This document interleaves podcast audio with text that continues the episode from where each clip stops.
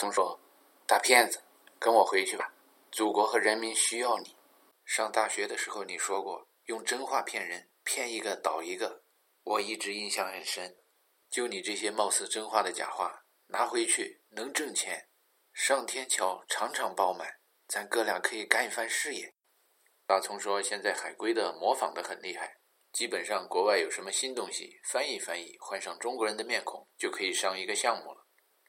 陈达听着翻译工作，觉得这毫不费力啊，谈了半天，总算谈到自己想谈的话题上来了。自从与鹏鹏和布里他乌陷入了三角债的困境以后，陈达就一直在指望着借这些在国内发财的老朋友们贵人相助一把。现在大葱既然愿意相助，为中国引进一些骗人的真话，陈达立刻表现出了百分之百的热情。对大葱说，我现在中文打字的速度可能太慢了，你给我找几个打字快的，我找几本英文里边觉得好的书，得不得得不得的用中文把它念出来，我估计那些话能够骗倒不少人。可是大葱一听，什么书啊，什么思想意识、信仰、精神、知识、哲学，这都是他改行改了半天才改掉的东西。要谈到挣钱，当年的大骗子怎么会对这些东西津津乐道？大葱提出的要引进西方的高明的骗局，也叫先进文化，是指房地产、化妆品、时尚和美容等等行业，这些东西比较接地气。你说美国人都吃这一套，那中国人也跟着吃这一套，这个商业运作起来比较容易。陈达说，可是美国和整个西方都在走下坡路，你觉得中国的臭老九和老百姓都更感兴趣看西方的臭老九和老百姓们走下坡路的时候的思想和表面现象，还是更想看他们走上坡路的时候的动力和思想根源？大葱说，当然谁都只想看近代的，更新的，年代久远的事情脱离现实，而且非常的 boring。 这么谈下去，陈达开始慢慢的觉得，大葱即使记得阿基里斯为什么永远跑不过一只乌龟的那个杨谬的话，可能已经不怎么把它放在心上了。有一年陈达回老家，由于弟弟曾经跟邓小平同志的牌友的牌友的牌友的牌友的牌友打过桥牌的关系，介绍他到贵州省科委见到了一位海归的领导同志。这位领导姓魏，魏领导以为陈达想要做海归，询问他想为家乡做点什么项目。陈达说，如果回家乡的话，想做科普工作，让尽量多的孩子们知道相对论和量子力学，就是关于用相对特别大和相对特别小的观点看同一个世界。群论和热力学第二定律不仅在自然科学中到处都是，社会科学中也无处不在。如果让家乡的孩子们都受到这样的教育的话，那就不是超英赶美了，先超过美国再说，赶谁下面再商量。阿基里斯要超过乌龟的话，就不能跟乌龟走在同一条路上。魏领导打断了陈达的远大抱负，对他说，你不知道我们贵州人有多落后啊。陈达说，哥哥港不宁，对对对，就像港不宁，有多少县一级的领导啊，教他发个 email 要教他几十遍，你来我们贵州教人用 email 吧，再先进的理论他们可能接受不了，你的这些想法拿到北京上海去可能是行得通的，但是在贵州是不行的。陈达说，魏领导是港不宁的原因，是因为这种乌江以北来贵州的，不管住在江南还是江北的哥们儿，其实眼前就站着一个土生土长的教会了无数老美用 email 的贵州人，他们仍然会觉得阿基里斯应该是排在乌龟的后面的，贵州应该排在美国这种第一世界，北京上海这种第三世界之后做第九世界的。眼下碰上了北京上海来的领导同志，而且也是自己的同学和挚友。陈达想，如果他也把阿基里斯和乌龟的杨谬没怎么当回事的话，那就没必要再提科普和教育的项目了。说了半天，陈达实在忘不了自己是一个山里人，是一个下里巴人和土老帽，觉得穿着土气，说话洋气，花钱小气是自己的骄傲。虽然知道 G D P 的计算公式是怎么推导的，还是觉得不愿意误导别人，说城市里的房子价格是只会涨不会跌的，豪华车、豪华表、豪华衣服价值可以是普通商品的好几百倍的。因为说了这些话，接下来就得承认某某男、某某女、某某人、某某神，甚至他们的猫和狗都是得道成仙、高人一等的，那么他们骑在人民的头上拉屎拉尿、作威作福也就是应该的了。陈达觉得，既然大葱不感兴趣他提出的意识形态的项目，那就隆重地推荐一个物质世界可以合作的工程，也就是制造和推广悟空发电机。什么物控发电机，大葱好像完全没把空气中可以发电这么一个重要的现象和大师最后是如何放弃了诺贝尔奖的故事联系在一块儿。陈达重申了身边到处都是能量这么一个二十世纪相对论得出的结论，以及我们周围的世界中弥漫着的氢气上升浊气下降这样可以利用的势能。但是大葱仍然坚持说我们周围的空气中都能够发电，这是不可能的，能量只能被转换，不可能凭空产生。陈达辩解说，没有人要在空中产生能量啊，只是借着空气中已有的趋势顺着风漂流一段，那漂流的物体产生的势能就可以转换成电能，这跟水力发电没有区别，只是方向相反。高峡出平湖，只要有悬崖有水，再加上捅一个洞，千里之体溃于蚁穴，那水流就来了，就可以发电。陈达又问大葱说，空气中是不是越低的地方大气压读数越高，这对于气流的方向和趋势来说像不像一个倒的悬崖？在地球上开放的体系中，空气的供应总是充足的，若能在空中局部的地方捅一个洞的话，捅那个洞需要的能量是很小的，而空气涌入产生的能量可以是很大的。大葱打断了陈达的话，因为他认为在空气中捅一个洞肯定是很难的，如果容易的话，西方的物理课本里边肯定早就有人提到了。既然西方还有那么多人跑到中东去打仗，去明争暗夺的抢石油，那就说明物以稀为贵，我们身边的能源不是像空气那么随处可见的。大葱认为他希望陈达为社会创造的价值是把不值钱的虚空的东西说得天花乱坠，价值连城，就像废弃的石头变古玩变神物一样，身价百倍，而不希望陈达把那些美好的神圣的现在还很有价值的东西说得一钱不值。那一刻陈达感到了共产主义和原始共产主义有多少个字是相同的。宇宙中往往许多事情绕了一圈又回到了原点，像地球绕着太阳春夏秋冬来了一个轮回一样。可是当大家觉得轮回到了起点的时候，转念一想，换个参照系，在银河系中这春夏秋冬过完以后，离转了一圈绕回原点还远着呢。陈达对大葱说，看来我是不能跟你回去干一番事业了，因为我觉得在西方文化中有卖点的东西，其实很接近提炼下来现在还活着的不教条不迷信的那部分东方文化。你不想买，而且你说许多中国人也不想买，那我就没什么特长好发挥了。大葱以为陈达是嫌钱少，于是谈了一下小数点和分数的运算。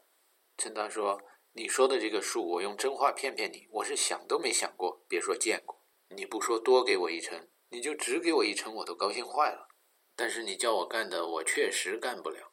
我这人吧，也不知道是贱还是天生的背时，生活在一个封闭体系里边的时候，老听见体系外的声音，生在社会主义国家的时候，你叫我说社会主义好，我说出来的每一句都是骗人的。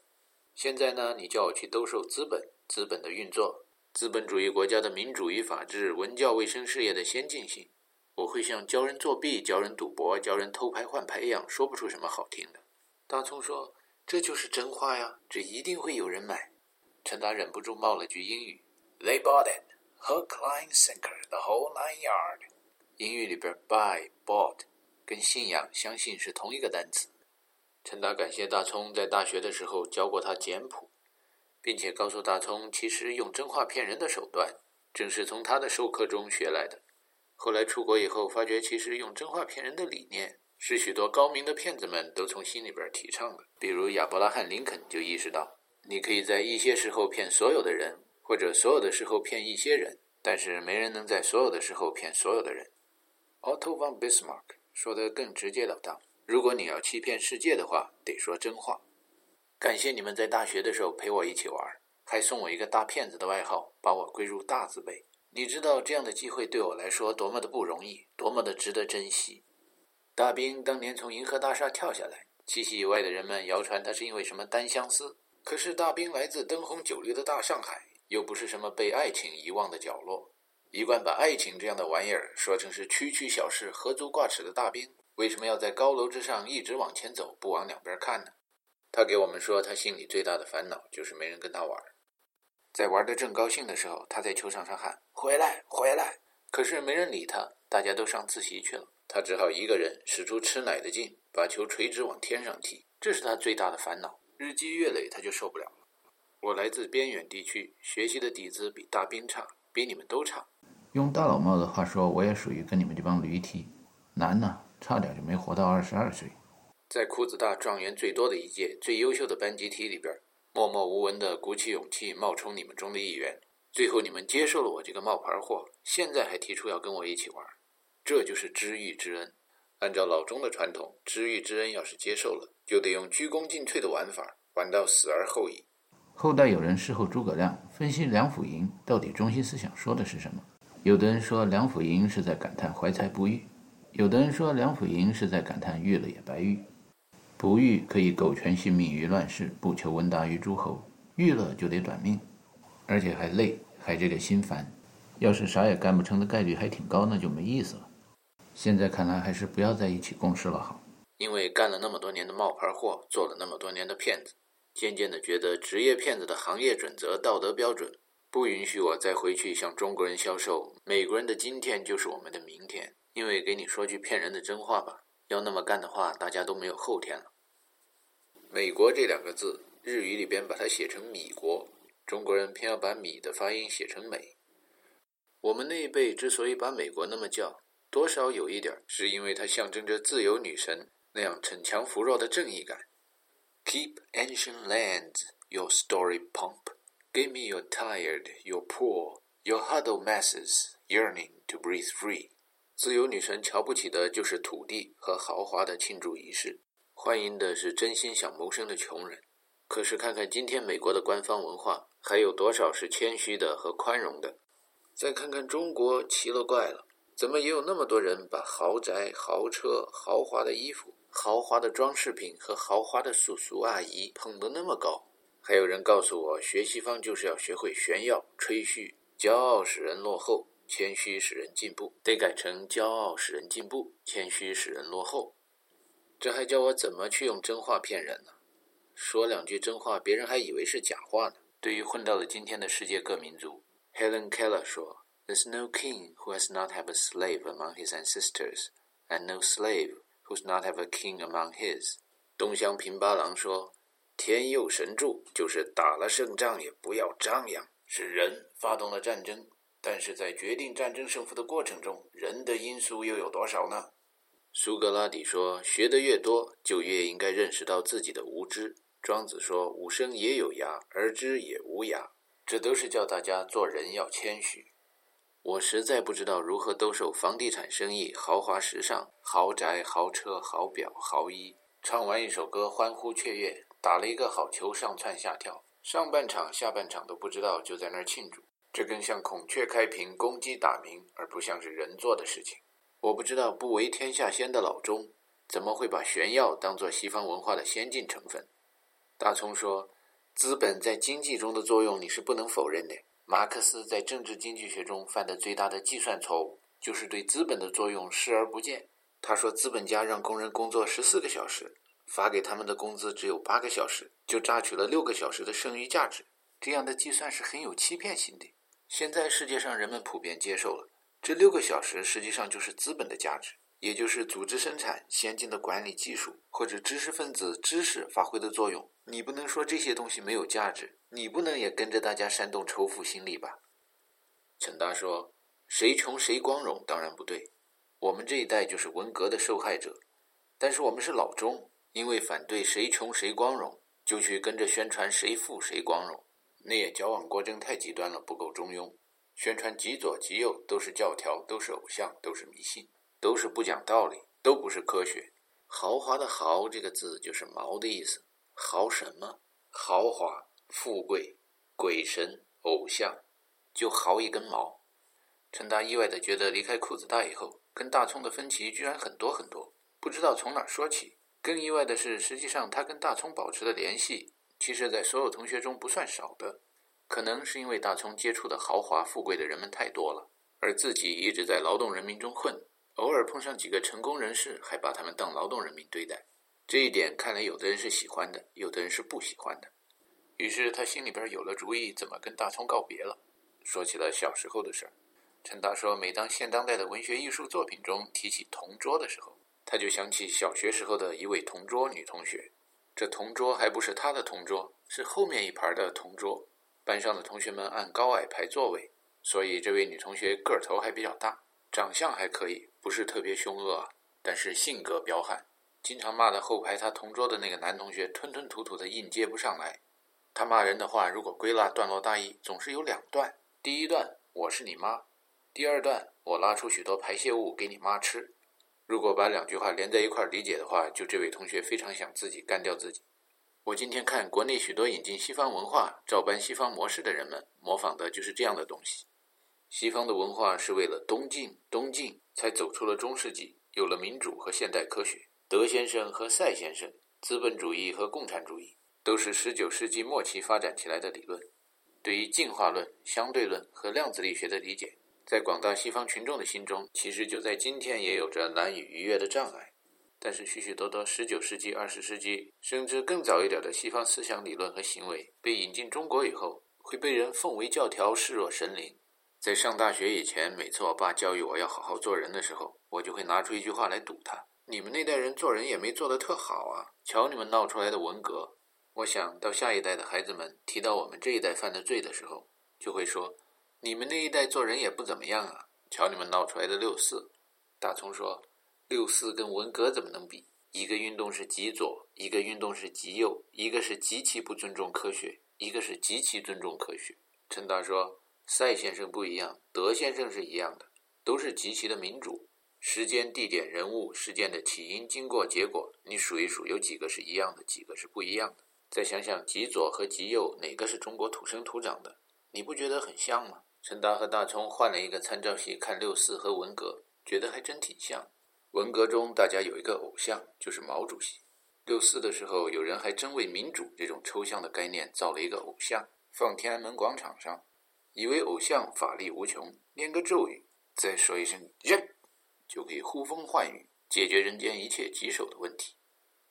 陈达说，到了西方以后才知道，西方人心中想象的中国的民主跟游行队伍中学生心目中的民主完全是两码事儿。游行队伍中最常听到的两段音乐，《义勇军进行曲》和国际歌，作为话外音的时候搭配的场面，跟鬼子进村这样的银幕图像是差不多的。而在西方象征六四的人挡坦克的画面，在中国是找不到的。六四以后，中央发了一小册子，叫学生们认真学习，五十天的回顾与反思，大意是说政府有错，学生有罪。一大批经过六四的中国学生，在海内在海外经过了一百多个五十天的回顾与反思，最后绝大部分人得出的结果是政府有罪，学生有错。陈达觉得，当下一代评论六四的时候，会觉得政府有罪，学生也有罪。林子大了，什么样的鸟都有；群大了，什么样的人都有。在群众运动里边，没人犯罪是不可能的。相对的说，在上帝的眼里，我们都是罪人。大葱非常生气，觉得陈达不是九零后，不是八零后，甚至都不是七零后，怎么会觉得学生有罪？怎么可能为共产党辩护？而陈达也觉得眼前的现象非常滑稽，自己不是共产党员，大葱是共产党员，自己常驻国外，而大葱家在国内。在国外的非共产党员说，中国和共产党都没有西方人认为的那么面目狰狞和可怕，而中国来的一贯做积极分子的同学，却跟自己小时候后排的同桌一样，偏要自己对自己骂个痛快，把屎盆子往脑袋上扣。陈达说，中国的共产党员超过半亿，四舍五入就一亿人了。对于这么大的一个群众团体，你不能像西方人对待他们一样，一个群都骂。二战的时候，希特勒大概弄死了六百万犹太人，今天共产党的人口比那个多多了，多于整个伊拉克的人口，更不用说多于伊拉克复兴党的人口。对于大群的人口，不能以偏概全的污蔑迫害，不分青红皂白是要成历史罪人，总会激出乱子来的。共产党员里边有像我们团支部书记海涛老师一样，在八九年圣诞节的时候，跑到教室里向同学们宣布，告诉大家一个激动人心的好消息，中国人民的老朋友齐奥塞斯库同志被枪毙了。也有像党支部书记江教授一样，就是那个拿粉笔灰加点煤渣放到云南白药的小药瓶里，号称到美国留学免不了要在实验室里打地铺，从导师那儿换来了月球的岩石标本的江教授，听见周副书记在五十天的回顾与反思大会上引用毛主席的话说，凡是敌人支持的我们都要反对，凡是敌人反对的我们都要支持的时候，就打断他的话，把他推到一边，然后对同学们说，我们都是搞科研的，说话不能不负责任。帝国主义支持的好多东西，像电灯泡、电子设备，我们是要用来做实验的，不能反对。大聪说，陈达提到的这些党员都是在六四的时候同情学生的，但是绝大多数的党员是不同情学生、不支持民主的，否则八九年的中国就会有另一种结果。陈达说，他以前也这么认为，直到出国以后碰上了一位清华来的姓黄的教授，说起清华北大所有的党员非党员教师们都被召集在一起，指认在录像中能认出来的学生。他说，那么多录像，谁会认不出自己的学生啊？但最后的结果，清华北大就没有一个学生是这样被举报上去的。他问陈达，你们学校有哪个上街游行的学生被这样捅出去的吗？陈达说，没有，应该感谢文革，因为过了文革大家都知道，今天你把别人捅出去，明天别人就捅你，别看你今天闹得欢，就怕将来拉清单。世间的公平和正义的概念就是这样锤炼出来的。六四的那一天，在一个封闭体系里看，有着许多群体内部弱相互作用力的实验现象，有学生，有围观的群众，有镇压的士兵，在不同的时间、不同的场合流血牺牲，一直冤枉的死去了。但是从一个宏观的开放的体系看，一九八九年的六月四号并不是只在中国北京的天安门广场上发生了一场共产主义和资本主义的对决。这一天发生的许多事情，全世界不同的人从不同的坐标系、不同的角度看，会得出不同的观点、不同的结论。虽然有时差，恰好也正是在这一天，地处中欧但是被划为东欧的波兰，在一个像人民大会堂一样开大会的会堂里，共产党被彻底请出了领导阶层。东欧的同志们觉得，在不流血的情况下，资本主义彻底战胜了共产主义。西方的媒体报道，在中国的天安门广场上，中国特色的社会主义以血腥的方式赶走了自由民主的资本主义。中国的媒体报道，在天安门广场上没有死人，说到流血那只是有人被打伤了，但媒体里边也放出一中年男人在那儿散布谣言的画面，没死人，别信别信，机关枪打，坦克压。后来在媒体的敦促下，这一造谣的中年男子被抓获了，据说是一搞销售的职业人员，说的话可信度不那么高。但是在西方媒体的描述中，另一据说可信度比较高的名校的学生提到的天安门广场清场的场面，跟机关枪打、坦克压的说法基本吻合。北京是中国政治和经济的中心，做首都的历史长了以后，更是文化的中心。文化中心的特点就是大学特多，大学多了，在大力发展教育的时候，免不了兴起学院改大学的风气。一九八八年，在龙潭湖边上，一所被老百姓经常弄混，不知道是经工院还是经二院的学校，改名成了北京工业大学。过了年，一九八九年民运就来了。对于一九八九年六月四号凌晨的天安门广场，北京工业大学的高某某有一句经典的描述，最符合人们观察到的实验现象。中国名校的排行榜就是撤退的时候用的。在他的坐标系和参照系里，观察到的群众分子所做的布朗运动的现象，就是正常的排名靠前的名校学生们，绝大多数都没有等到后面唱国际歌的时候受到乱棒打出的礼遇。好学校的学生们说，坚持到清场的最后，要么是不听指挥没跟上队伍的，要么是吹的。后来士兵们不能按时完成任务，也急了，吼得也厉害了，棍棒也挥舞得越来越疯狂了，终于把学生们都撵出了广场，流血事件就发生在大街上了。在当时混乱的北京街头，很少有人意识到他们是在经历 Nika Revolt 或者玄武门之变。五十天过去了，又一个五十天过去了，五十个五十天过去了，另外五十个五十天又过去了。观察欧洲的人们觉得资本主义战胜了社会主义，观察亚洲的人们不明白到底是什么主义战胜了什么主义。实质上好像也是资本主义战胜了社会主义，但是官方的说法是中国特色的社会主义战胜了资本主义。这种说法非常符合实践检验真理的实验现象。中国人民生活在社会主义制度下，越活越滋润，越来越幸福。胖小孩多了，人均寿命长了，越来越像发达国家。反观欧美却是另一幅景象。东欧的同志们觉得资本主义战胜社会主义以后，他们开始有点感到水深火热；而西欧和美国的女士们、先生们觉得资本主义战胜社会主义以后，他们给予和付出的太多太多。虽然他们中的大多数仍然不用为温饱问题发愁，但是心里这个冤呐、啊，觉得生活在水深火热之中了。在中国，那个搞不清楚究竟是资本主义战胜了社会主义，还是社会主义战胜了资本主义的国家里，虽然也有不少人在那儿进忧退忧，然则何时而乐乎，但是大多数人大多数时候还是会觉得无主义主义的时代是幸福的、自由的，充满了生命、活力和希望的，从来就没有什么救世主，也不靠神仙皇帝。Il est pas du sauveur suprême,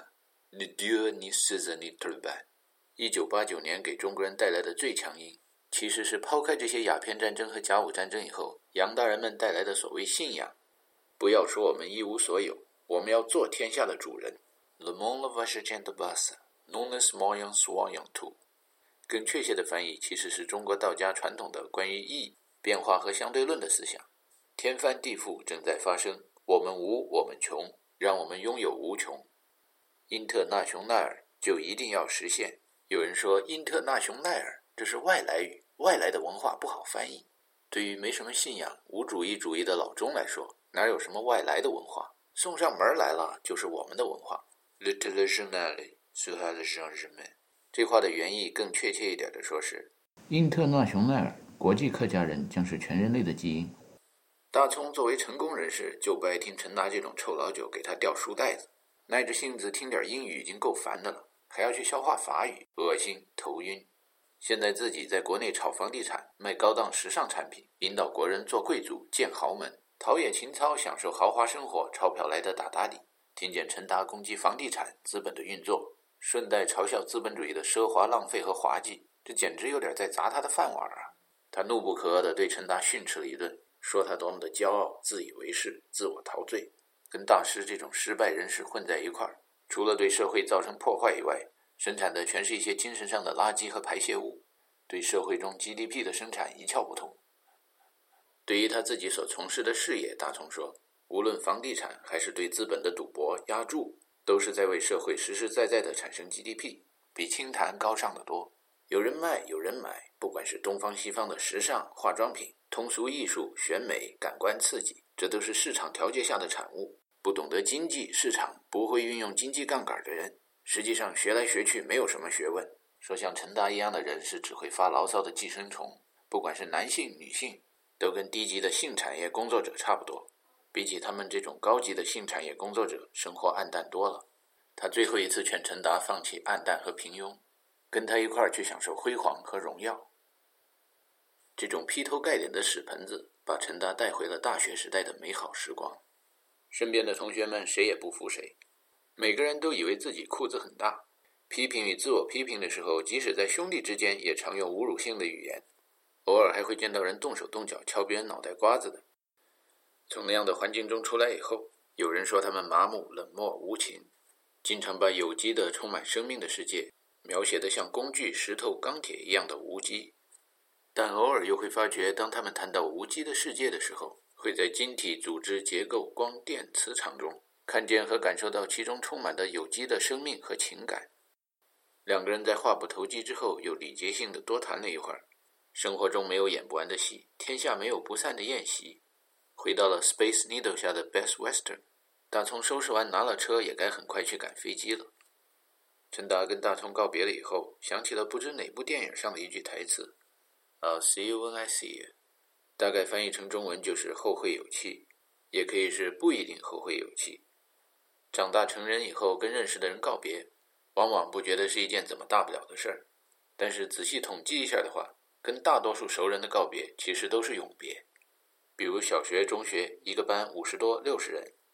说再见的时候，永别这个词根本就没钻到心里边去。可是说完再见以后，在陈达身边的人中，再能见到同学中的一半人的人，在世上是少数。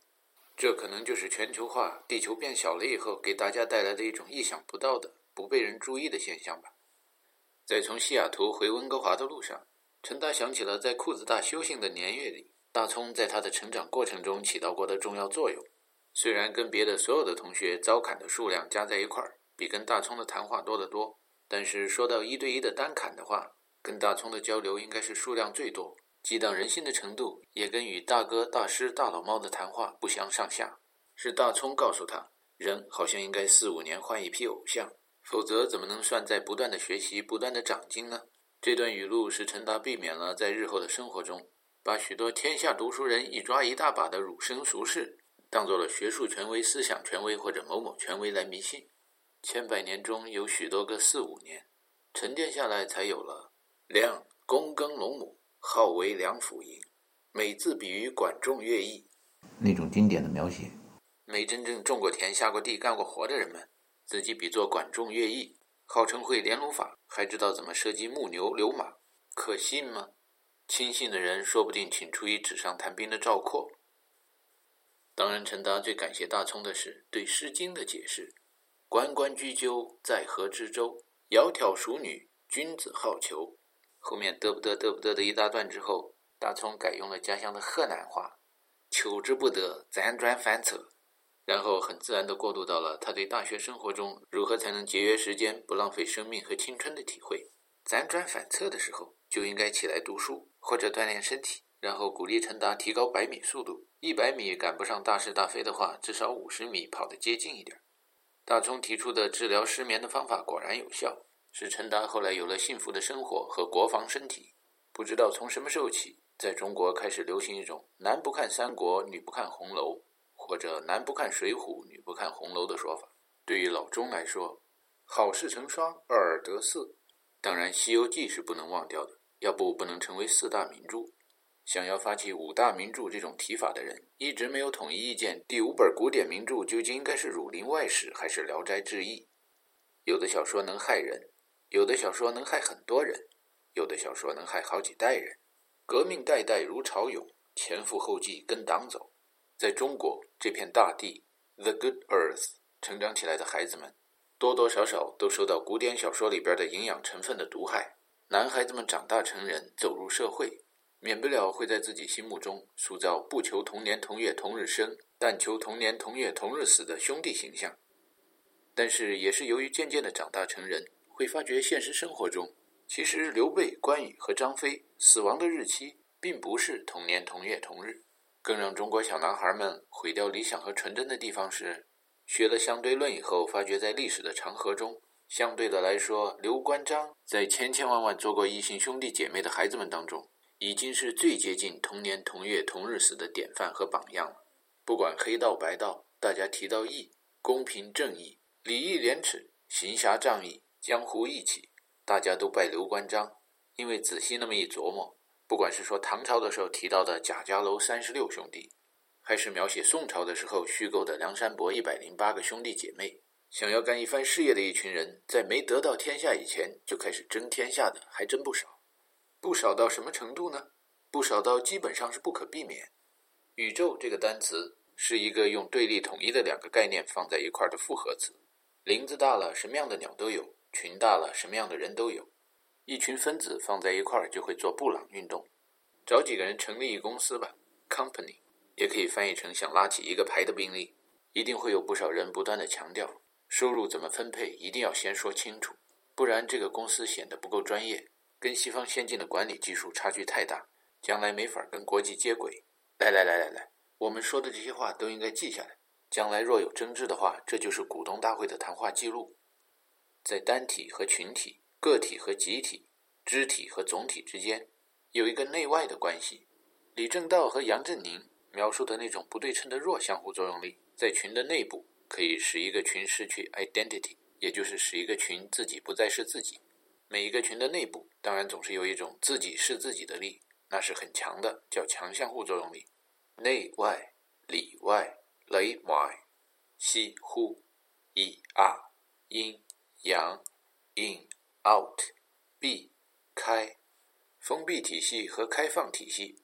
似乎对于物质到精神，无机到有机，以及从荒原到生命，都是一个极其重要的坐标系和参照系。经过了进化论，经过了二十世纪，越来越多的人把有机和无机的世界统一了起来。比如像薛定谔作为一个物理学家发出了什么是生命这样一个生物学上的质问，最后对自己的设问句自问自答说，生命就是一定的晶体结构再加上新陈代谢。中文里边意义差不多可以说就是遗传和变异。生之本本于阴阳，这是遗传，一阴一阳之谓道，这是变异，一定的顺序，然后从有序到无序，无序到有序，这就是无机到有机的世界统一的现象。从个体到群体，在社会中也有人把这些现象统一了起来。从理论到实践，二十世纪四十年代开始，有的儿科医生开始对婴幼儿进行研究，发现所有的小孩不同程度上都有自闭症的倾向，只是程度不同，取决于自闭倾向程度的大小，在测量的参照系上严重的被划为自闭症，然后轻一点的有亚斯伯格综合症，再轻一点的被定为有社交能力发展障碍，余下的不管有什么自私、害羞、胆怯、贪婪的毛病，只要过得去那就是正常人。据说自闭的孩子最大的特点就是喜欢遵循规矩，见到规矩顺序被打乱了就会非常的不高兴。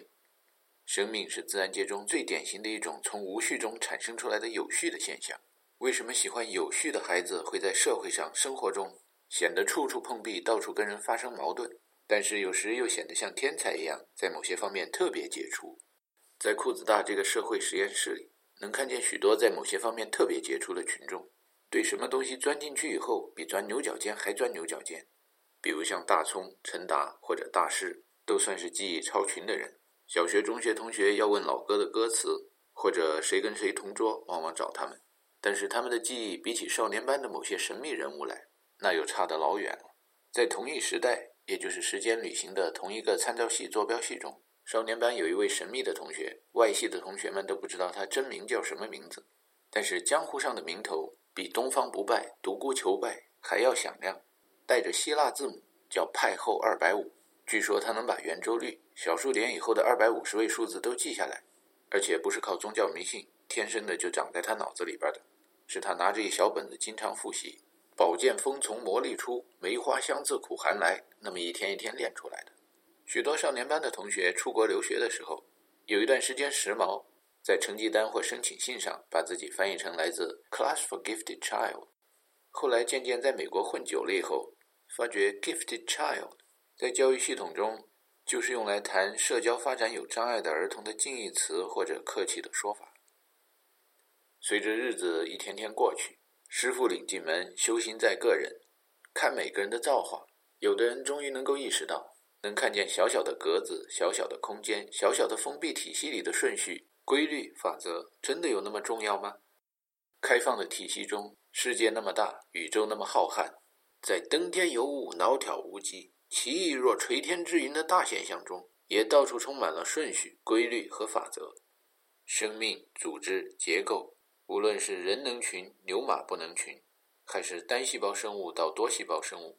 地球上的物质到生命，无机到有机，无序到有序，进化的过程，甚至社会的进步，从小部落到大国家，都是一个从封闭到开放的过程。贝壳爬上沙滩去看世界有多么大，海洋生物爬上了陆地，因为好奇，想要知道。到了陆地上，发觉光的传播速度在空气中比在水里大了许多，这么一来感觉周围开阔多了，进化成了两栖动物、爬行动物、鸟禽类和哺乳动物。哺乳动物弱肉强食，也经过了许多许多的年月。不管是动物还是什么，都容易看到眼前的，而容易忽视远方的。在与自然界以及与自然界的其他生物的斗争中，容易看到自己身体上与之俱来的能力，而往往忽视周边的工具和有利条件。从动物世界中怎么产生人类的呢？进化的过程中，鸟类能够展翅翱翔，但是身体不能太重了。兽类能够把身体练得吃得越来越结实，但是如何庞大强壮的野兽也还是只能手撕口咬。在天空与陆地之间，灵长类动物经常抓着树枝悠来荡去，渐渐的，许多手抓着树枝的孙大圣们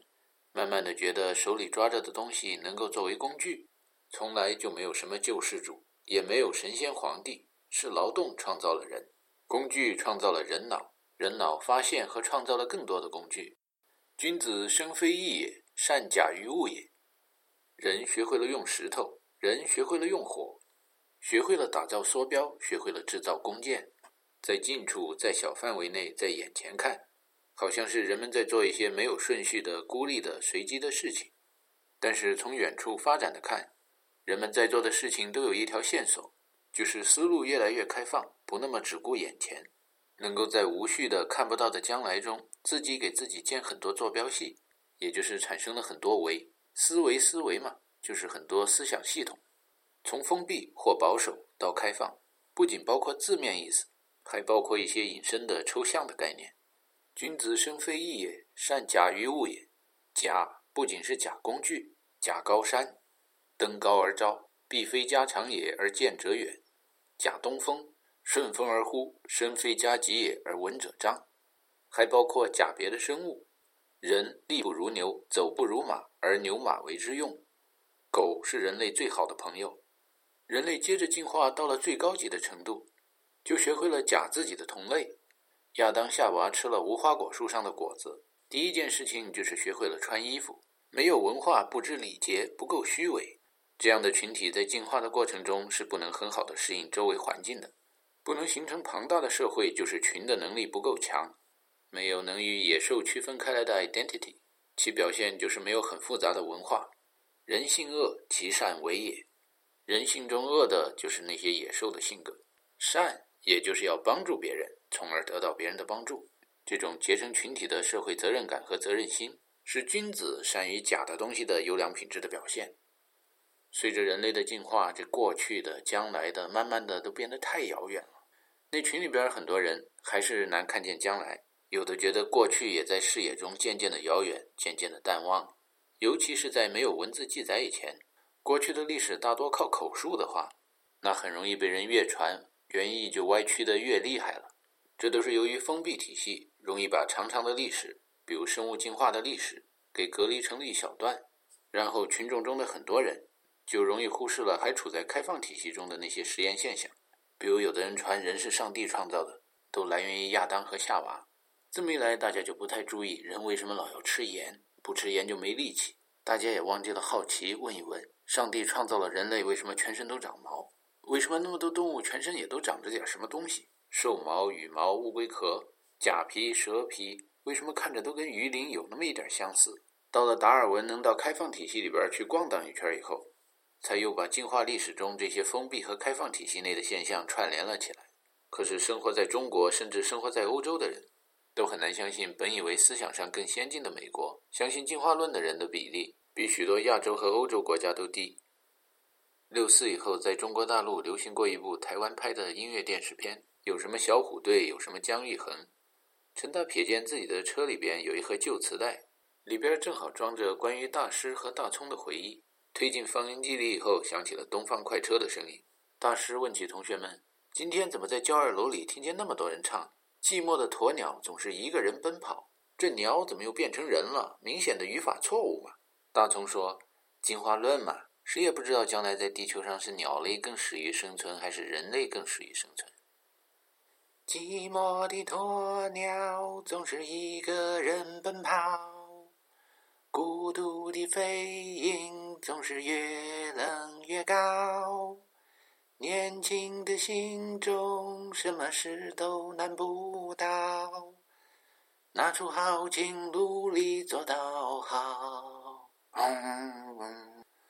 你在人海之中寻找，你在黑夜来临祷告，就像孤儿找不到依靠，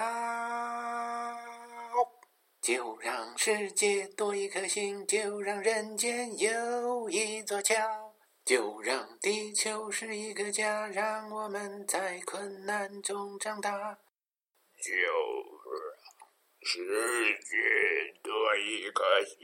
让熄灭的火山在燃烧。脚带的声音好久没听见过了，磁带也好久没放了。陈达把磁带弹了出来以后，换了一盘 C D， 往里边一推，喇叭里边立刻响出了一声 You got it。 陈达熟练地弹了几下手指以后，放到了他想听的那首歌。 I got myself a six string Bought it at a five and dime Play until my fingers split It was summer of sixty-nine Bang! Me and guys from schoolHad a band, we tried real hard. Jimmy quit, Judy got married. Shoulda knew we never get far. Ah, we look back now. The summer seemed to last forever. And if I had a choice, yeah, I was gonna be there. Those were the best days of my life. Those were the best days of my life.Back in the summer of sixty-nine, back in the summer of sixty-nine. 后来在美国有时唱这首歌的时候，偶尔会有同学提醒他，不应该是 Summer of 六十九吧？对你来说应该是 Summer of eighty-nine。 陈达会仔细想一想，五十天的回顾与反思，渐渐地经过了五十个五十天的回顾与反思，逐渐地在心中形成的回答是，还是 Summer of sixty-nine 比起 Summer of eighty-nine 更快乐。六九年的时候还穿着开裆裤，什么时候高兴了就可以滋的一下，而八九年已经不穿开裆裤了，瞎闹一气之后会有负罪感。群大了，什么样的人都有，在国外有时会见到同龄人的老中，山高皇帝远了，就以自己在六四那段的经历为自豪，用骗人的真话告诉陈达六四那段时间他们在北京怎么怎么地，然后总结说政府有罪，学生有错。陈达也会用骗人的真话告诉他们六四那段时间自己离北京千里之外呢，但是据观察到和传播来的实验报告，学生也有罪，政府也有罪。政府的罪按照 crime and punishment 那样的老外的思路来分析的话，一年一年，尤其是逢五逢十的，一提到六四的纪念日，就有人大做手脚，大做文章，那就是在认罪，就是在服刑。而学生，包括自己在内，买几张站台票就可以游历祖国的大好河山，平常像天安门城楼那样一两张大团结才能去参观的风景点，都可以以大串联的名义观光一番了。当时不知道自己犯了什么罪，后来到了资本主义国家这种悲惨世界，知道到商店顺手牵羊一般要关六个月，才意识到了问题的严重性。在商学院里有一个俄国来的研究生助教叫 Natasha， 一提到自己的祖国，尤其是祖国的政府，就不共戴天，势不两立，总是在怒气冲冲的怒骂，这样的行为很影响他平时在生活中的词汇量和日常用语。他说英语的时候发音不太准，比如像微软的 Excel Spreadsheet， 他老把那个长的 E 发成短的 E 的音。说到在表格里边写公式，把一个格子里边的数带到另一个格子里的数， You take this factink, put it into this other factink, and then you get the new factink。 在他发到 function 这个单词的时候，能够看到教室里同学们有节奏的缩肩膀和起鸡皮疙瘩。听着 Natasha 讲课，陈达会觉得比起老中来，某些前东欧和前苏联的同志们把共产党给推翻得干干净净以后更加窝火，幸好中国共产党没让民主运动给彻底推翻了，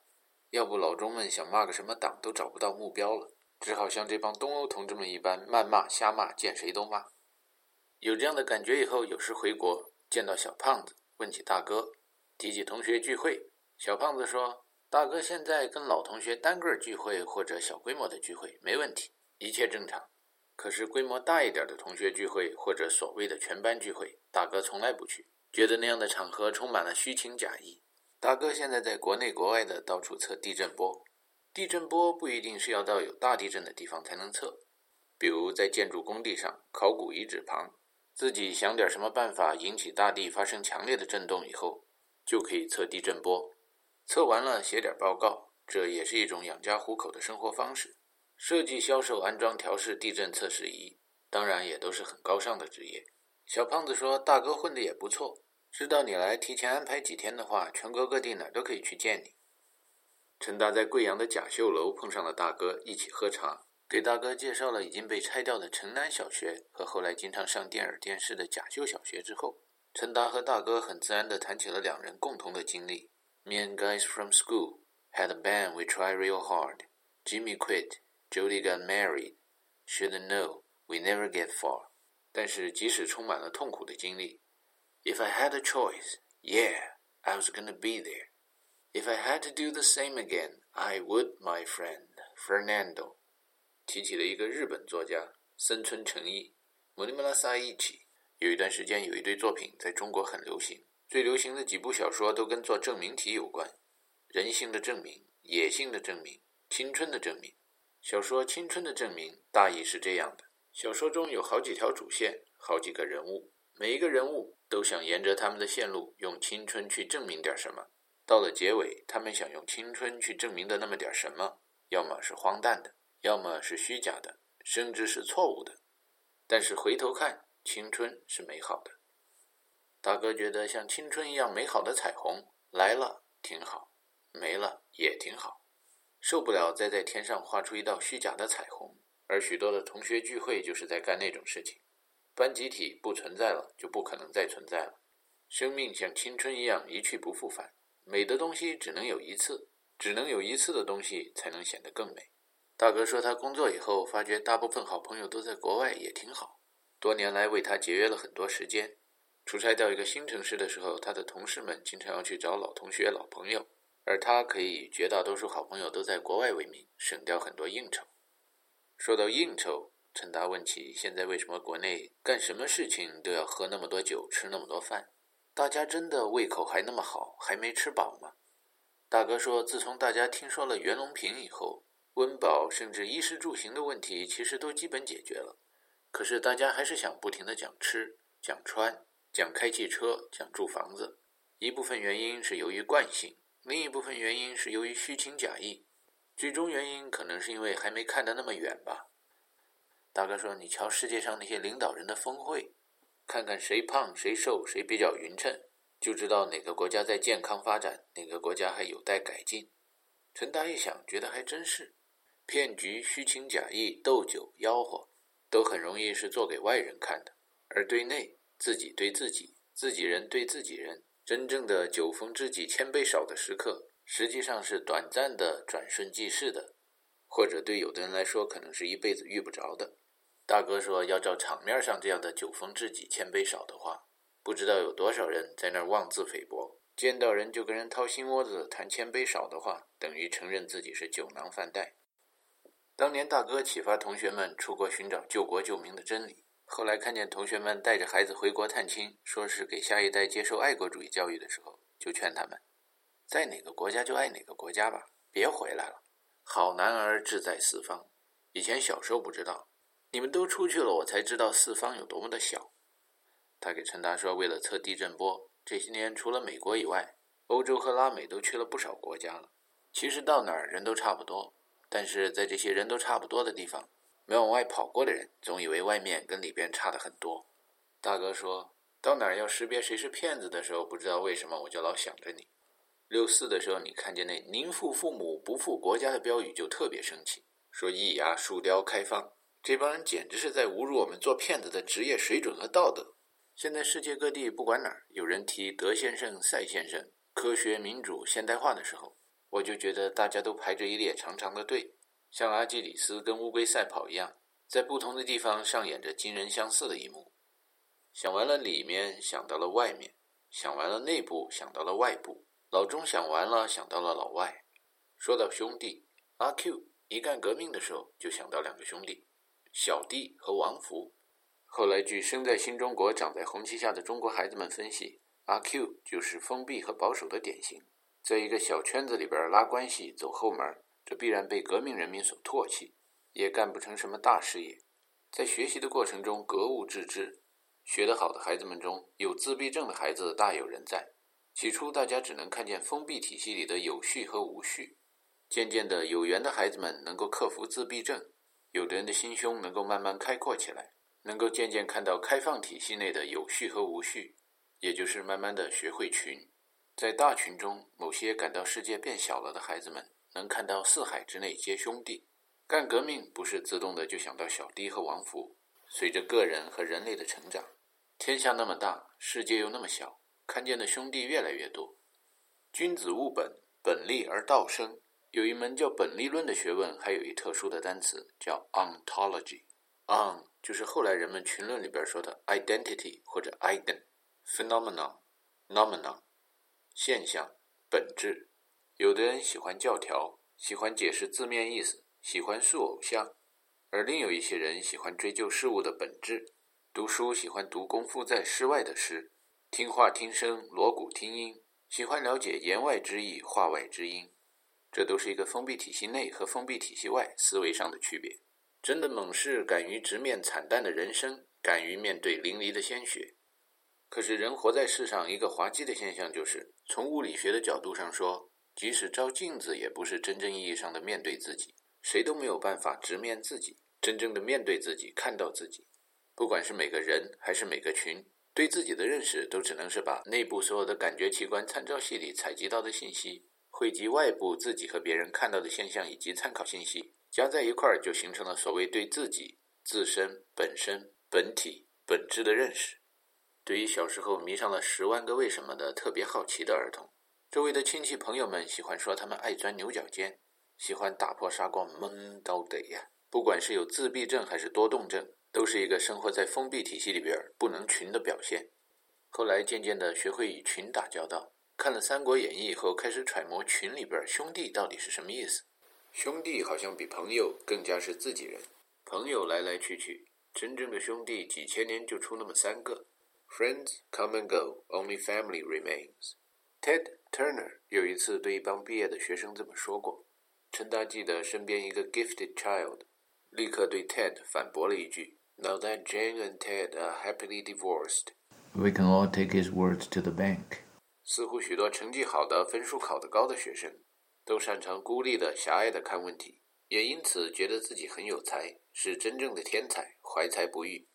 在进入裤子大以前，趁大遇上过不少不被人们尊为天才的天才们。初中时最好的一个朋友叫文章，他的文章写得不怎么样，但是绘画的水平远近闻名，曾经自己画了好几本连环画的《水浒传》。与别的同学比起来，他的特殊才能就是看着周围的世界都是很成比例的，九宫格、横行、数列、斜线加起来都等于十五。眼里有着天生的九宫格的孩子们，画出来的不管是人物、动物、花草、树木，各部分都很成比例，不像别的孩子们画出来的图像，总觉得某些部分有点别扭。比例 ratio 这个词在历史中被演化成 rationis、rational、reason、reasonable， 大概就是讲道理的那个意思吧。 Immanuel Kant 就是中国人把它叫做康德的那位，在反对中世纪的装神弄鬼的宗教思想的过程中，最后得出的结论是最高的道德标准不可能来源于什么教会啊、神啊，就来自于讲道理。所以文章同学心中的道德标准是不低的。他曾经说过，班上好同学、坏同学的标准并不是谁学习好，而是看谁会做人。什么叫会做人呢？就是要对朋友真，对敌人狠。赵州桥什么人而修，玉石栏杆什么人而留，什么人骑驴桥上走，什么人推车压了一道沟。这首小放牛的民间小调，第一个问题的答案摆脱历史的束缚，就应该说赵州桥鲁班爷爷修。鲁班爷爷对东方的科学和工程学事业最大的贡献之一就是打格放大，打上格子，小格子变成大格子，把每个格子中的内容都复制得尽量逼真的话，画出来的图像不管是人物、风景还是工程图纸，一定是成比例的，一定是有道理的。放大样，传统工艺，格物致知，传统哲学思想。有着这种异常天才的文章同学，智力其实是非同一般的。再说到文章同学的体育才能，看完了电影《少林寺》以后，文章同学是全班第一个想出如何鹞子翻身和鲤鱼打挺的。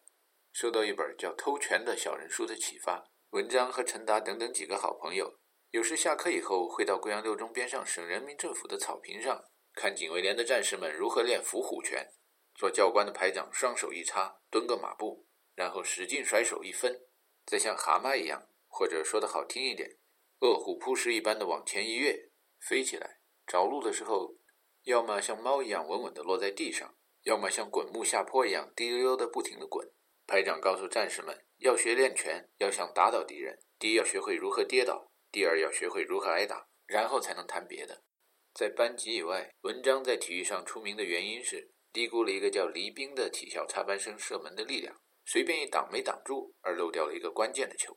但是在同班同学，尤其在陈达的心目中，初中毕业的时候，文章同学早已从跌倒的地方爬了起来，德智体各方面都比自己发展得好。可是不知为什么，他总是不擅长考试，于是不能继续留在重点中学了。过了几年，在贵阳的城北，同龄的孩子们中都知道有那么一位特别仗义，画画画得特别好，公共汽车的售票员，晚上经常到不知哪个乐队伴奏的文章同学。陈达上大学以后，某个新年收到文章送来的一张明信片，上写你的憧憬就是我的憧憬，你的梦就是我的梦。后来再回到贵阳的时候，他们家已经拆迁了，去找这么个人，在以前踢过球的地方听见某老球友评论，一个大男人做公共汽车售票员，这早就不是小字辈儿的年代了，怎么可能找得到呢？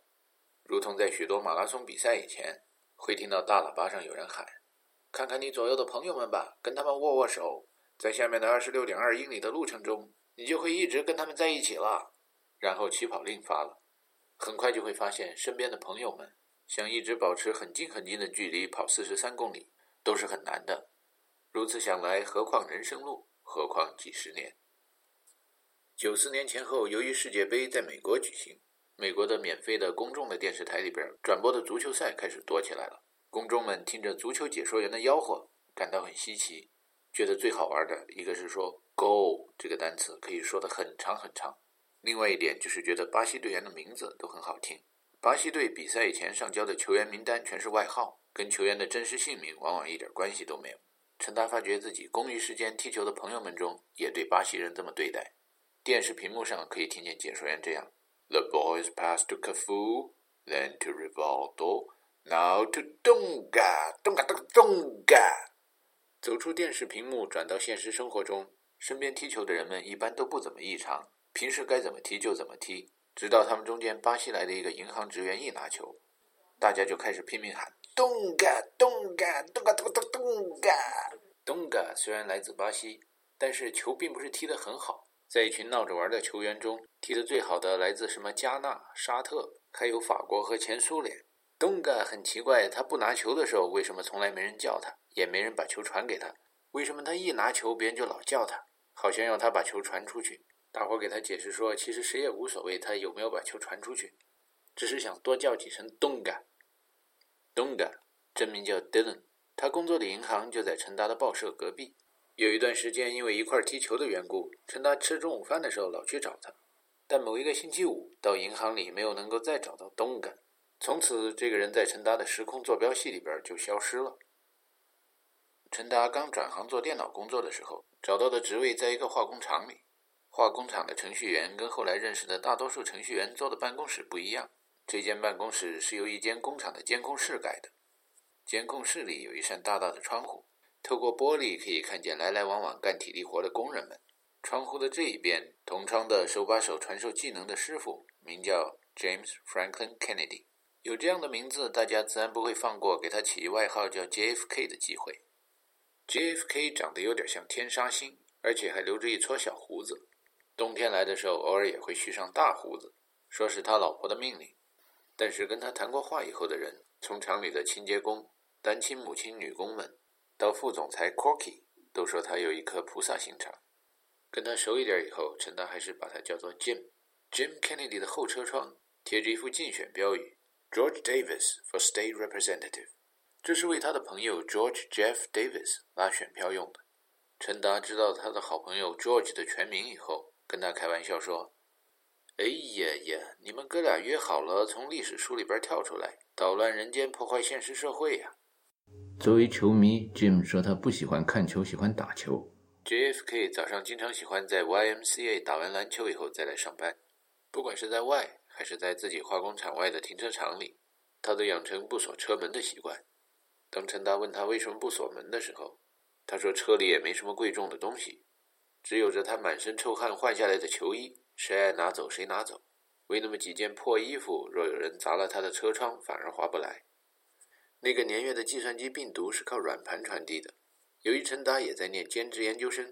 周末或晚上在学校里上课的时候，经常能够采样采到一些病毒，白天拿到厂里吃中午饭的时候跟 J F K 一起看。有一次 Jim Kennedy 感叹道， Kids these days don't know how to write good virus.Look at this, three hundred bytes. That's almost like half a K. How can this get past somebody's eyes and infect anybody? 随后他在 D O S 操作系统里边打开一个很常用的工具，名字简简单单的就叫 Debug。 看了一下那个病毒在汇编语言里边究竟在干什么，用它的相当于 Unix 里面的 E D 一样的工具，在 D O S 里边用 E D line 把三百个字节的病毒改到了差不多一百个字节，叫陈达拿去试一试。嘿，还真管用。陈达高兴地说，以后哪个会计我看着不顺眼，就专用这张软盘给他拷文件送过去，让他忙了半天打印不出来，就跟肚子里边憋着胀气一样难受。由于 J F K 是自己的老板，当然不能把话说到这儿就停下来。陈达接着说，等那会计要做报告以前十分钟，我再冲上去把那杀病毒的解药给他，让他对我们部门感恩戴德。J F K 有一次跟陈达聊天，说到俄国人和中国人的性格。他说在陈达坐上现在的位置以前，他的手下曾经有过一个俄国人，通过英国辗转来到了美国，所以口里说的是英式英语。比如我们会说 It's a horse of different color， 而那位哥们儿很有可能会来一种让我意想不到的奇怪的表达方式，像什么 It's totally different pair of shoes。 陈达问他对俄国人还有什么别的以偏概全的印象，他说那哥们儿好悲观呢、啊，出一点什么小事情就好像觉得天要塌下来一样，总是很紧张。再问他对中国人有什么以偏概全的印象， J F K 想了一想说，就我认识的中国人来看，他们好像都是这种终极的乐观主义者 ultimate optimists， 即使天真的塌下来了，我怀疑他们也不会紧张。陈达对此评论感到很新奇，想对 J F K 说自己童年的时候第一次接触到乐观主义这个词就是来自于一个俄国人的故事。转念一想，哦，保尔柯察金按今天的世界地图应该划为乌克兰人了。其实世界地图变换还是很频繁的，只是变换离自己稍远的时候感觉不出来。为了附和 J F K 的观察，陈达提起了第二次接触到乐观主义的时候的上下文，还跟自己的家乡有点关系。无鳞逶迤腾细浪，无蒙磅礴走泥丸。金沙水泊云崖暖，大渡桥横铁索寒。更喜名山千里雪，三军过后尽开南。尽自己所能翻译成英语说 Rolling hills rolling like gentle waves, monstrous mountains mounting like marbles made of mud。 陈达看着 J F K 听他讲故事的样子，想起了小时候看见的一系列小人书，在童年，在人间，我的大学里边，高尔基描写过一个胖厨师，也留着小胡子，也是在一群流氓无产者中教育自己，保护自己。 J F K 有一次问陈达，你喜欢踢球啊，有没有试过玩橄榄球？陈达说只试过 touch football 和 flag football。 练过欧式足球的人到美式足球中好像只适合打两个位置， running back 和 wide receiver。 问起 James Kennedy 以前是打什么位置的，他说是 linebacker 或者 defensive end。 他纠正陈达说，练过欧式足球的人其实最适合打美式足球的位置，是做个 kicker。 Oh boy, if we had a good kicker, we would have beaten Notre Dame. We were trailing twenty-two twenty-three and had a chance for the last field goal. But the guy just missed it. J F K 代表的学校是 Air Force Academy， 有点像中国的北航。他说他去那个学校的原因就是因为吃穿学费都有补助，适合穷人的孩子。陈达兴奋地说，看你的年纪，你是有机会 sack Joe Montana 的人。肯尼迪说 Like that field goal, I just narrowly missed him。 我在学校的年代是 Coach Ara Parseghian 出名的时候，因为有了 Parseghian 教练，所以圣母大学后来才能特招到 Joe Montana 这样的特殊人才。后来嘛，才有了圣母大学橄榄球队的更多故事，以及 Joe Montana Air Force Academy and rest of the story, you know how it is。 陈达很熟悉 Joe Montana 和 forty-niner 的故事，但是听了肯尼迪的描述以后，更加感叹的是造成这一切故事起源的圣母大学橄榄球队的教练，他的名字在美国连一个官方发音都没有，有的人念成 Parseghian， 有的人念成 Parseghian。 就好像一个巨大的焰火晚会，人们看了以后很少有人好奇究竟那些五彩缤纷的图像是怎么打到天上去的。谈完橄榄球以后，谈起了马拉松。肯尼迪说他在 George Davis 的鼓励下在拉斯维加斯跑完过一个马拉松。他鼓励陈达说，我看你也行，这是另一个练欧式足球的人比练美式足球的人拥有的优势。陈达夸他说，你是半职业运动员，你可以，我肯定跑不完一个。肯尼迪说，我没看错，你肯定比我跑得快，你只需要有人催，有人陪练。他说的这些后来都兑现了。时光流逝，岁月如梭，老中要想申请美国绿卡，美国政府总是在各方面添堵，许多老中和老印在工作签证的年限用完以后还是不能拿到绿卡。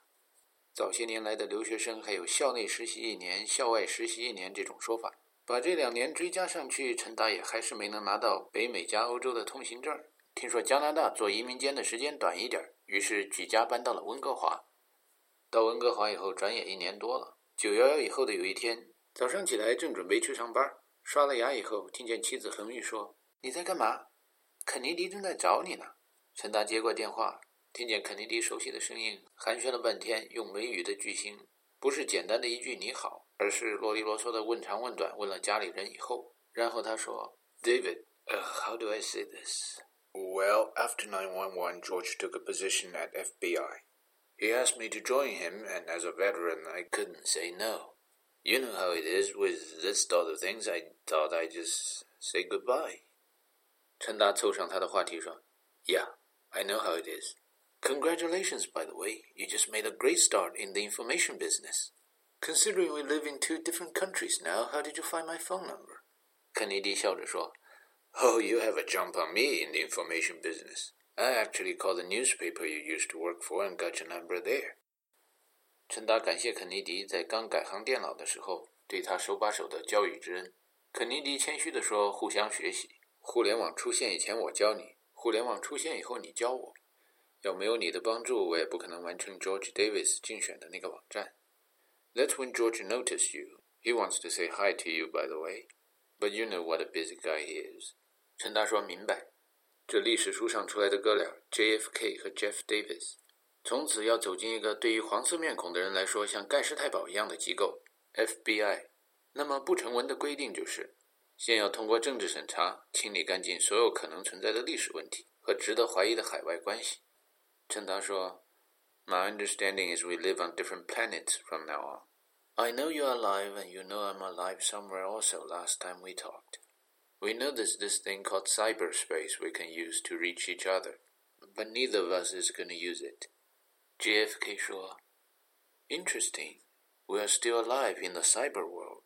but in the real world, we are just as good as dead to each other. Relatively speaking, we are both aliens. 听见 J F K 说到外星人，陈达插进了一句他们公娱经常谈起的电视系列剧 X-File 里边的一句台词 And the truth?Is out there. 人生中会遇见的朋友各式各样，在群众运动中，有时各为其主。据说关云长、张文远、徐公明也曾是很好的朋友。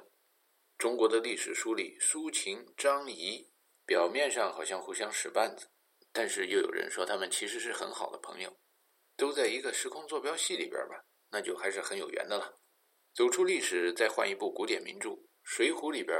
那好汉们更是前一段还以命相搏，各为其主嘛。读着读着，哎，变成兄弟了。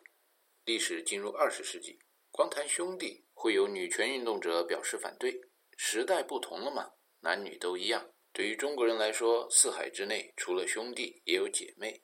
赛珍珠成名以后，名叫 Pearl Buck， 这个名字跟珍珠有点关系，但是跟赛有什么关系呢？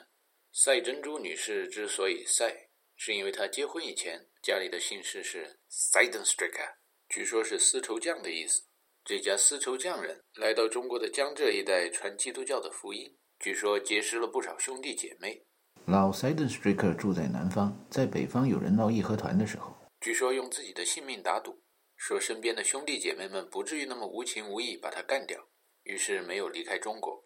据说英美的法律沿袭一种叫 Common Law 的司法体系，也就是按照惯例风俗，找不到先例的情况下呢，大家就看怎么样合情合理就怎么判了。曾有过陈达的同事问他 You've been U S for so long, is there such thing as common law citizenship?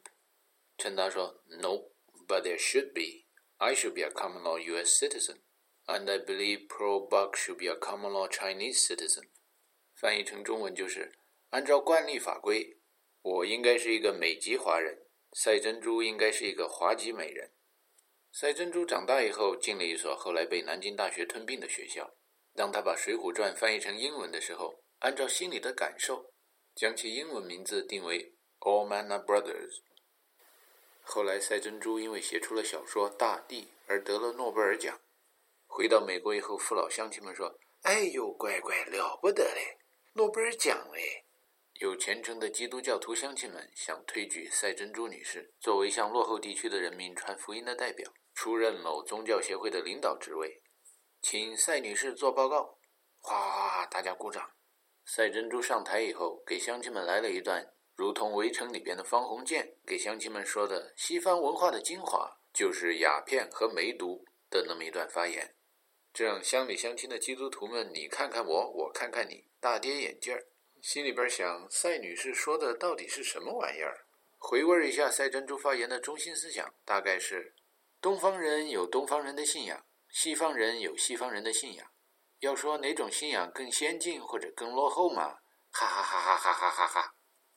想要到中国去传福音嘛，他可不必了，有一点多此一举。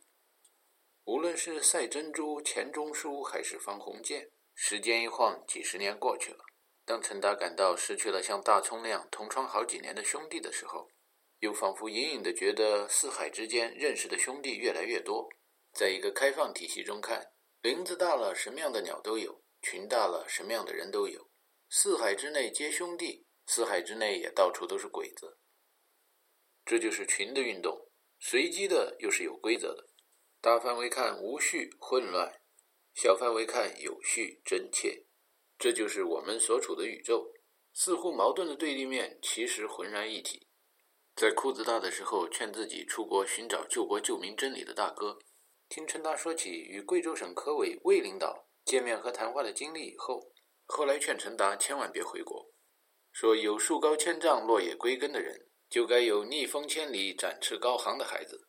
落红不是无情物，化作泥土更护花，是爱国主义。青山何处不埋骨，何须马革裹尸还，也是很革命的。看个人有什么样的天分，适于做什么样的事情。他认为陈达只有离开贵州，将来死的时候才有希望被老乡们称作是山区人民的好儿子。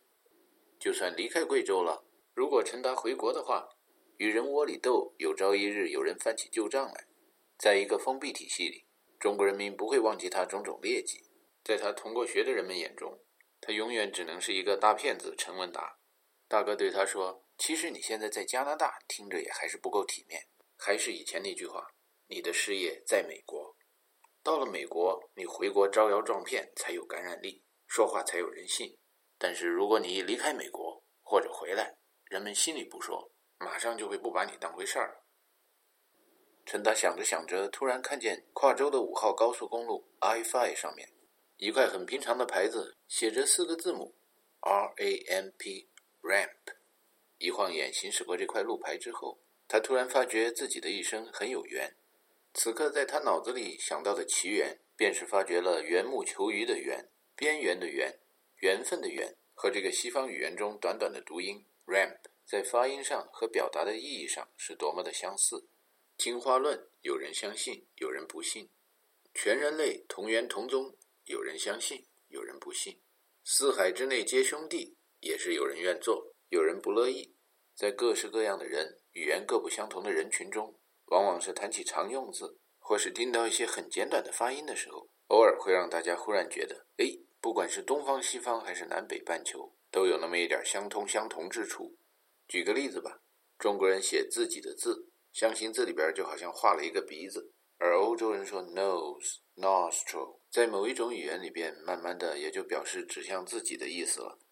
人类同宗同源，人类和所有的动物，所有的有机物是否同宗同源？有机物和无机物是否又来自一处？如果说大脑中的思维是电磁现象的话，人的记忆、精神和周围的山川草木，所谓的物质又有什么关系？一幅像电影一样的画面，其中包含的究竟是物质还是精神，还是两者皆有？在一个神奇的夜晚，大家追逐着一个共同的目标，普罗米修斯盗火。叛逆的学生们熄灯以后偷电，在意大利夏天的星空之下，一起关注即将发生的未来。呜呜呜呜呜呜呜呜呜呜呜呜。No te marches que hizo cuando go sotto cielo donde está Italiana la la la la la la la la。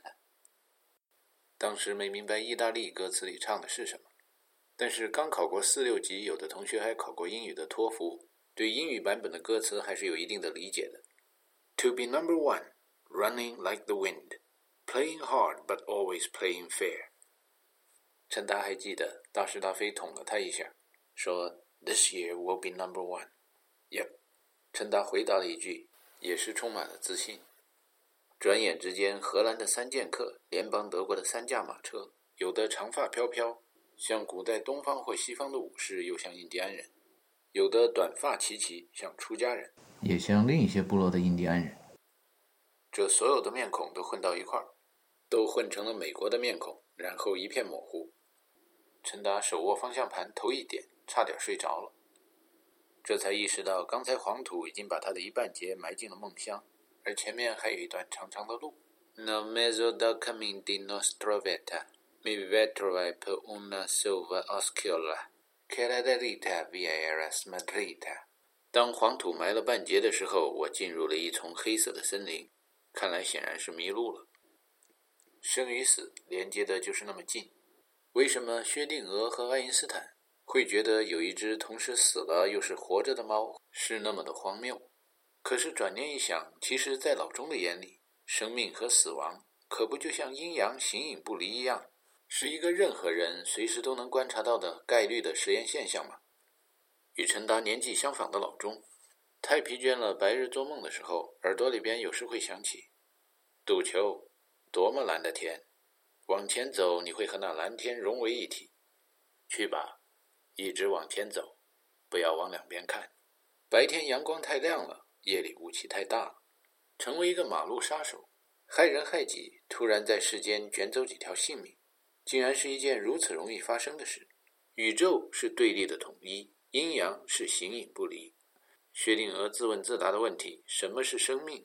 其答案的中心思想是什么呢？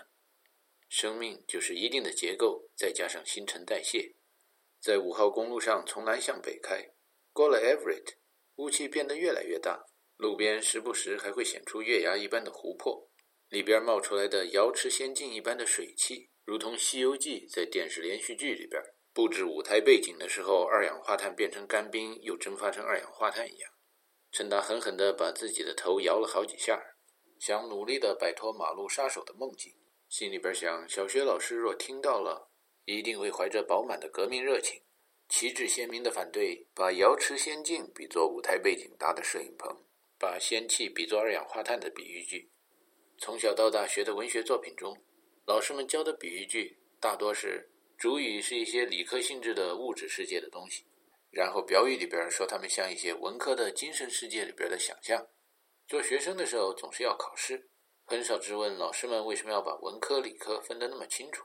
教育部教育局在课本里边写什么，那当然就是权威的，要是在教师参考书里边写几句，那就更是句句是真理。古文观止里边有一句话被收入课本，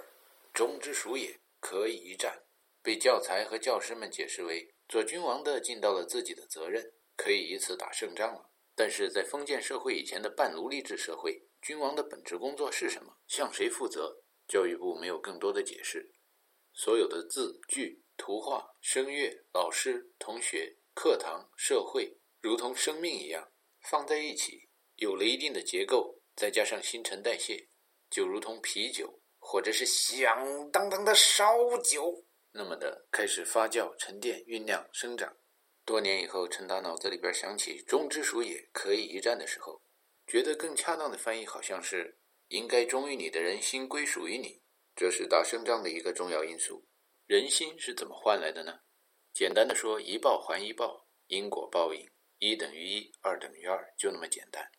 从一变到二，从个人变到社会，从一维变多维，从封闭体系变到开放体系，从数论变到群论。用某些人的思维看世上物质的基本单位，最小的单位是一个一个的点，另一些人看着物质的最小单位是一条一条的线。无机的世界，基本离子无序到有序组成了一定的结构，电子云的分布沿着一条一条的轴，也就是一条一条的线，许许多多的线交叉纵横，弯弯曲曲。慢慢的，我们看到了树枝树杈和各种几何形状。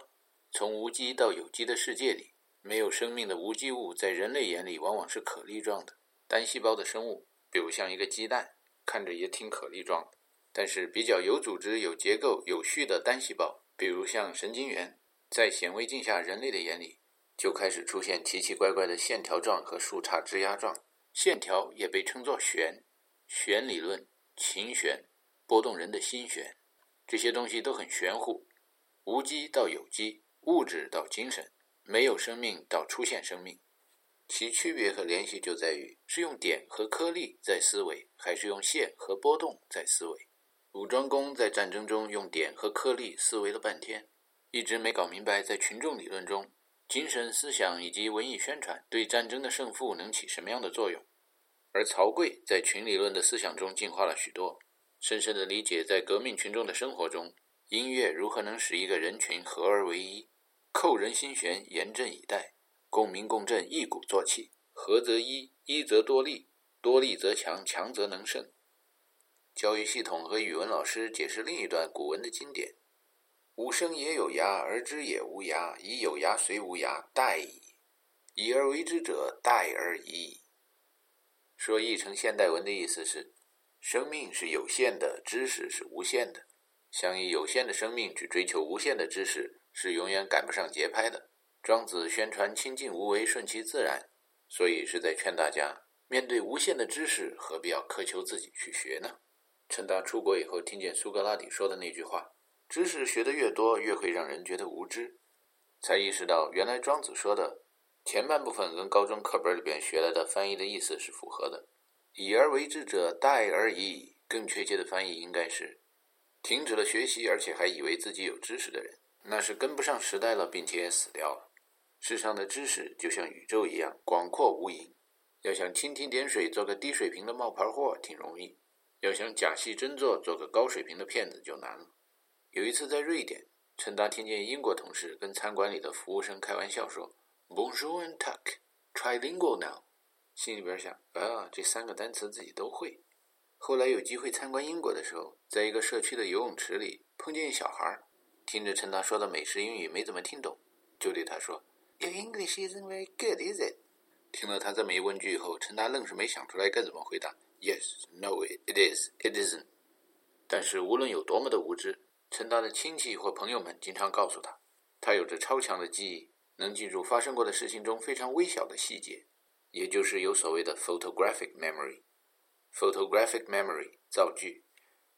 Gina is a party girl with photographic memory. Rachel dumped her new boyfriend, so much for that misery. Da da da da da da das Auto。 陈达不知道别人的超强记忆 photographic memory 是怎么得来的，他相信大师、大葱，当然不用说派后二百五，都有着超强的记忆力。他只知道自己的记忆力是从牵强附会、生拉硬扯得来的。把不相关的事情联系在一起，当然音乐和节奏更有帮助，然后他就能经常记住一些事情，难以忘记。哥哥学医以后，把陈达的这种症状诊断为精神贲移，严重的精神贲移。精神神经带电的，贲移陈达的理解大概就短路吧，人体内的电路出问题，精神短路。有人说做梦是这么来的，有人说幻觉是这么来的，有人说装神弄鬼是这么来的，有人说疯子是这么来的。好鸡啊，威奔疯子！这好鸡和疯鸡有什么关系呢？有人说豪杰也许本疯子，豪杰、英雄、圣人、先知，也可能本来都是大脑或神经系统不正常的放电而形成的。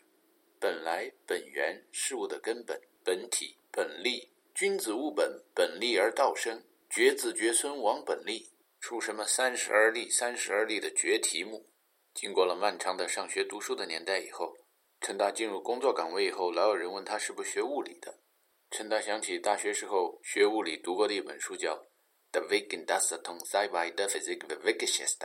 当时被人翻译成通向原子时代之路，激动人心的年代。后来出国以后才知道，这本书的标题更恰当的翻译应该是通向原子时代之路，物理的历史就是世界的历史。这本来嘛，世界上什么能观察到的东西不是物理的物质和精神呢？经常听见某人奉承某人，说这哥们儿真聪明，学物理的，爱因斯坦的同行，好像学物理的是最聪明的行业了。可是想一想，物理本质上就是世界史的话，那么研究世界上任何历史的人本质上又不是研究物理的呢？比如研究哲学的哥们儿就很聪明，哲学中有一分支研究物质的本质、本体 ontology。 举个例子 Immanuel Kant， 中文把它翻译成康德，他所擅长做的学问就是不管物质还是精神，它到底是个什么东西。康德在打破砂锅闷到底了以后，发觉所有的不管物质和精神，从根本上说，给他们取个名字叫所有的存在吧，都是来源于人们的 reason 这么一种行为，中文翻译成讲道理，拉丁语错别字念成 drashum drashumis，词源是 ratio， 也就是比例，按比例放大的那个比例。康德提出来时间和空间这么玄乎的存在，也是人们讲道理讲出来的，而不是像牛顿或者圣经说的那么一个绝对时空，有一个长得像人一样的神创造出来的。康德觉得他的这些想法是非常革命性的，他老人家认为他在思想领域所引起的革命，其规模大小不亚于那个首先提出革命这个单词的尼古拉·哥白尼。但是在康德老年的时候，广大的人民群众已经开始渐渐地淡忘了革命本质上到底是什么意思。提起革命 revolutionibus revolution， 很少有人觉得跟天体的运行或者时间空间有什么关系。 Noncia celebrationever celebrationever， 把这段法语念成英语的错别字就是 No sire, this not but one revolt, this is one revolution。在这种上下文里边，革命那是要血流成河，人头滚滚的。在以后人们提起革命，首先脑子里边精神奔移想起的就是揭竿而起，造反。脑海里的画面经常是一群人打倒另一群人，美国革命、法国革命，全世界无产者的革命。试看将来的环球必将是赤旗的世界。Le monde va se changer va ça non ne sont rien soyant tout，天翻地覆，慨而抗。世界的变化将会底朝天。我们无，我们穷，我们将拥有无穷。